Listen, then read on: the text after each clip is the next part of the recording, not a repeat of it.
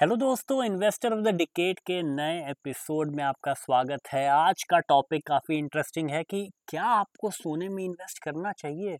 अरे भाई, करना ही चाहिए, नहीं तो घर वाले क्या बोलेंगे? सोसाइटी क्या बोलेगी? शादी में क्या देंगे? ये सारी चीज़ें सुनी होगी दोस्तों आपने, लेकिन from an investment point of view क्या सोने में इन्वेस्ट करना सेंस बनता है, नहीं बनता है? क्या मैं पर्सनली सोने में इन्वेस्ट करता हूँ?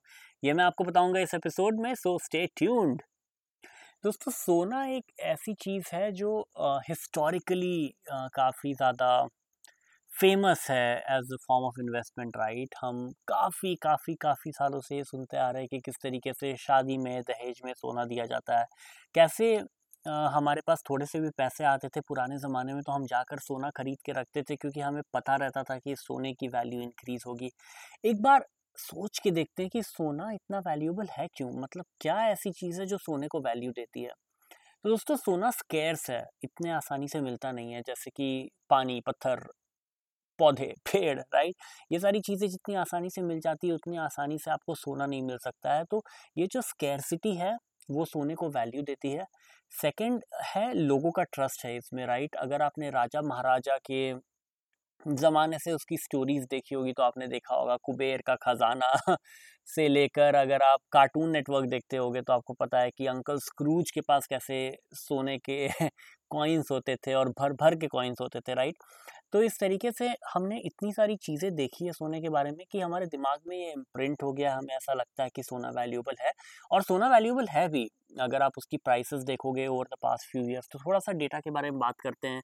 आ, तो सोने ने 10 साल में 11 परसेंट का एनुअलाइज रिटर्न दिया है बारह साल में 10 परसेंट के आसपास का दिया है एंड आखिरी पाँच सालों में इसने 12 परसेंट के आसपास का दिया है।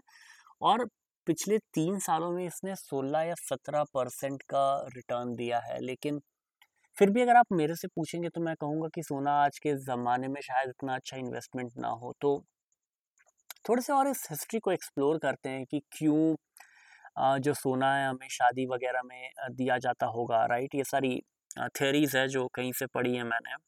याद नहीं है मेरे को but yeah it stayed with me और जब मैंने ये पढ़ा था या जब मैंने ये सुना था तो मैं काफ़ी ज़्यादा इम्प्रेस हुआ था कि यार ये बात तो सही लगती है।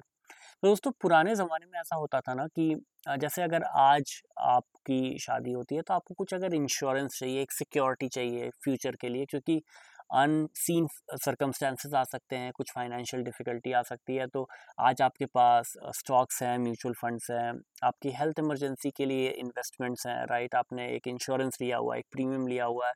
अगर खुदा ना खास्ता किसी की मौत हो जाती है तो आपका टर्म इंश्योरेंस होता है जिसके जिससे आपके पास काफ़ी सारे पैसे आ सकते हैं या पैसे मिल सकते हैं जो कि आपको उस टफ फ़ेज़ से गुजरने में हेल्प करेंगे। लेकिन पुराने ज़माने में ये सारी चीज़ें होती नहीं थी। तो आप एक बाप के नज़रिए से, पापा के नज़रिए से सोचिए, राइट, कि अगर उसकी बेटी जा रही है एक घर से दूसरे घर और उसको अगर कुछ सिक्योरिटी में देना है, कुछ बहुत ही ज़्यादा वैल्यूएबल चीज़ सिक्योरिटी में देनी है जो शायद उसको आगे जाकर काम आ सके तो वो कैश नहीं दे सकते हैं। कैश को रखना काफ़ी डिफ़िकल्ट है और कितना कैश दोगे आप? मतलब दस लाख, बीस लाख रुपए के लिए आपको लगभग पेटियाँ देनी पड़ेंगी राइट डिफरेंट डिनोमिनेशन में उतना सेफ़ नहीं है उसको रखना।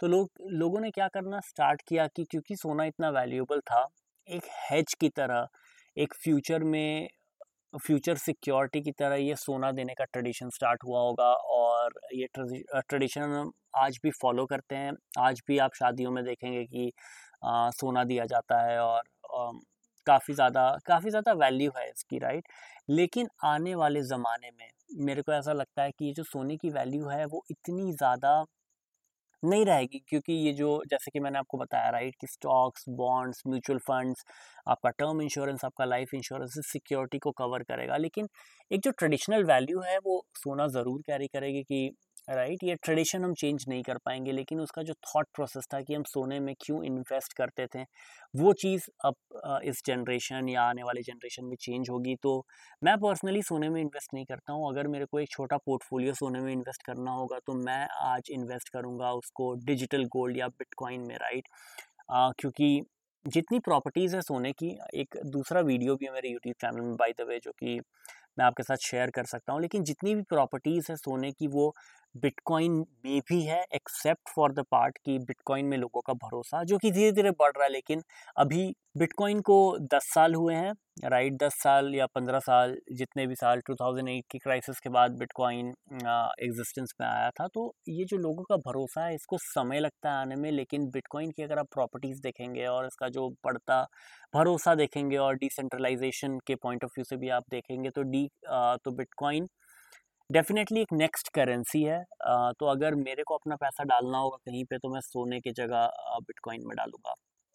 लेकिन विद दैट सेट राइट क्या सोना सच में बहुत ज़्यादा बुरा इन्वेस्टमेंट है? तो दोस्तों, अगर आप रेट ऑफ़ रिटर्न्स देखोगे तो सिर्फ़ रिटर्न्स के हिसाब से सोना एक बुरा इन्वेस्टमेंट नहीं है, क्योंकि 10 11 12 परसेंट का रिटर्न वो दे रहा है पिछले कुछ सालों में। लेकिन आप याद रखिएगा कि कोविड के साल राइट कोविड के साल इसने सबसे ज़्यादा रिटर्न दिया था and almost fifty percent value इसकी सिर्फ़ एक साल में बढ़ी थी। तो अगर आप उसके पहले के रिटर्न देखोगे तो काफ़ी एवरेज इन्वेस्टमेंट था गोल्ड राइट right, उसकी जो प्राइसेस बढ़ी थी वो आप किसी भी इंस्ट्रूमेंट से अगर आप कंपेयर करोगे तो वो काफ़ी कम थी स्पेशली अगर आप किसी इक्विटी म्यूचुअल फंड से उसको कंपेयर कर रहे हैं।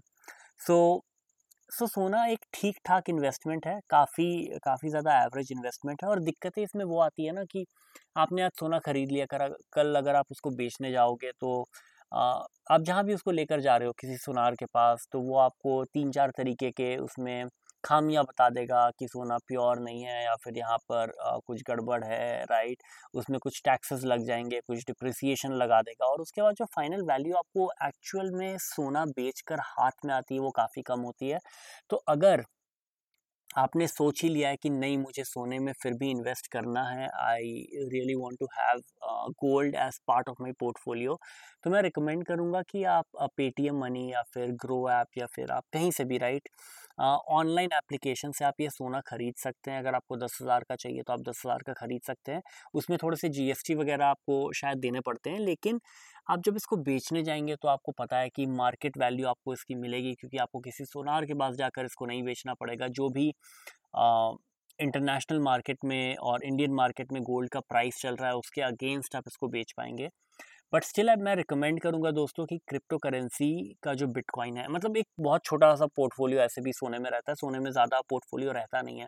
तो अगर आपको सोने में वो पैसा डालना है वर्सेस अगर बिटकॉइन में वो पैसा डालना होगा तो मैं personally I would lean towards bitcoin क्योंकि रीजंस मैंने आपको दिए हैं कि स्केर्स है राइट right, उसकी वैल्यू जो डिफ्लेशनरी है कि फिक्स्ड क्वांटिटी है स्केयर्स है, फिक्स्ड क्वांटिटी है डिसेंट्रलाइज है, एक नई करेंसी की तरह उसको देखा जा रहा है। तो ये सारी जो प्रॉपर्टीज़ है, वो बिटकॉइन को बहुत ज़्यादा वैल्यूएबल बनाएगी आने वाले ज़माने में। और C A G R of ten eleven percent is not bad लेकिन जो लिक्विडिटी प्रोवाइड नहीं करता है सोना राइट वो काफ़ी काफ़ी डिफ़िकल्टी हो सकती है सोने को बेचने में, उस पैसे को एक्चुअली ट्रांसलेट करने में। लेकिन अगर आप ज्वेलरी की तरह या फिर किसी शादी में किसी फ़ंक्शन में आ, सोना पहनना चाहते हैं आपको शौक है सोने का तो आप डेफिनेटली चाहिए सोना खरीदिए। लेकिन from an investment point of view अगर आपको इन्वेस्टर ऑफ़ द डिकेड बनना है तो मैं रिकमेंड करूँगा कि आप सोने से थोड़ा सा दूर रहें। तो दोस्तों उम्मीद है ये वीडियो आपको पसंद आया होगा या ये पॉडकास्ट आपको पसंद आया होगा। सॉरी मेरा यूट्यूब चैनल है राइट तो मैं वो वीडियो वाली लाइन रह गई है मेरे साथ। सो होपफुली ये पॉडकास्ट आपके लिए इंटरेस्टिंग रहा होगा। अगले पॉडकास्ट में हम फिर से मिलेंगे। तो तब तक के लिए अपने नॉलेज के लिए क्या क्या बोल रहा हूँ यार? थोड़ी नींद आ रही है लगता है। मैं नहीं करूँगा ये रिकॉर्ड है ना? ठीक है तो तब तक के लिए अपने दिमाग को नॉलेज के लिए भूखा रखें और इंटेलिजेंट इन्वेस्टर बनते रहें। धन्यवाद।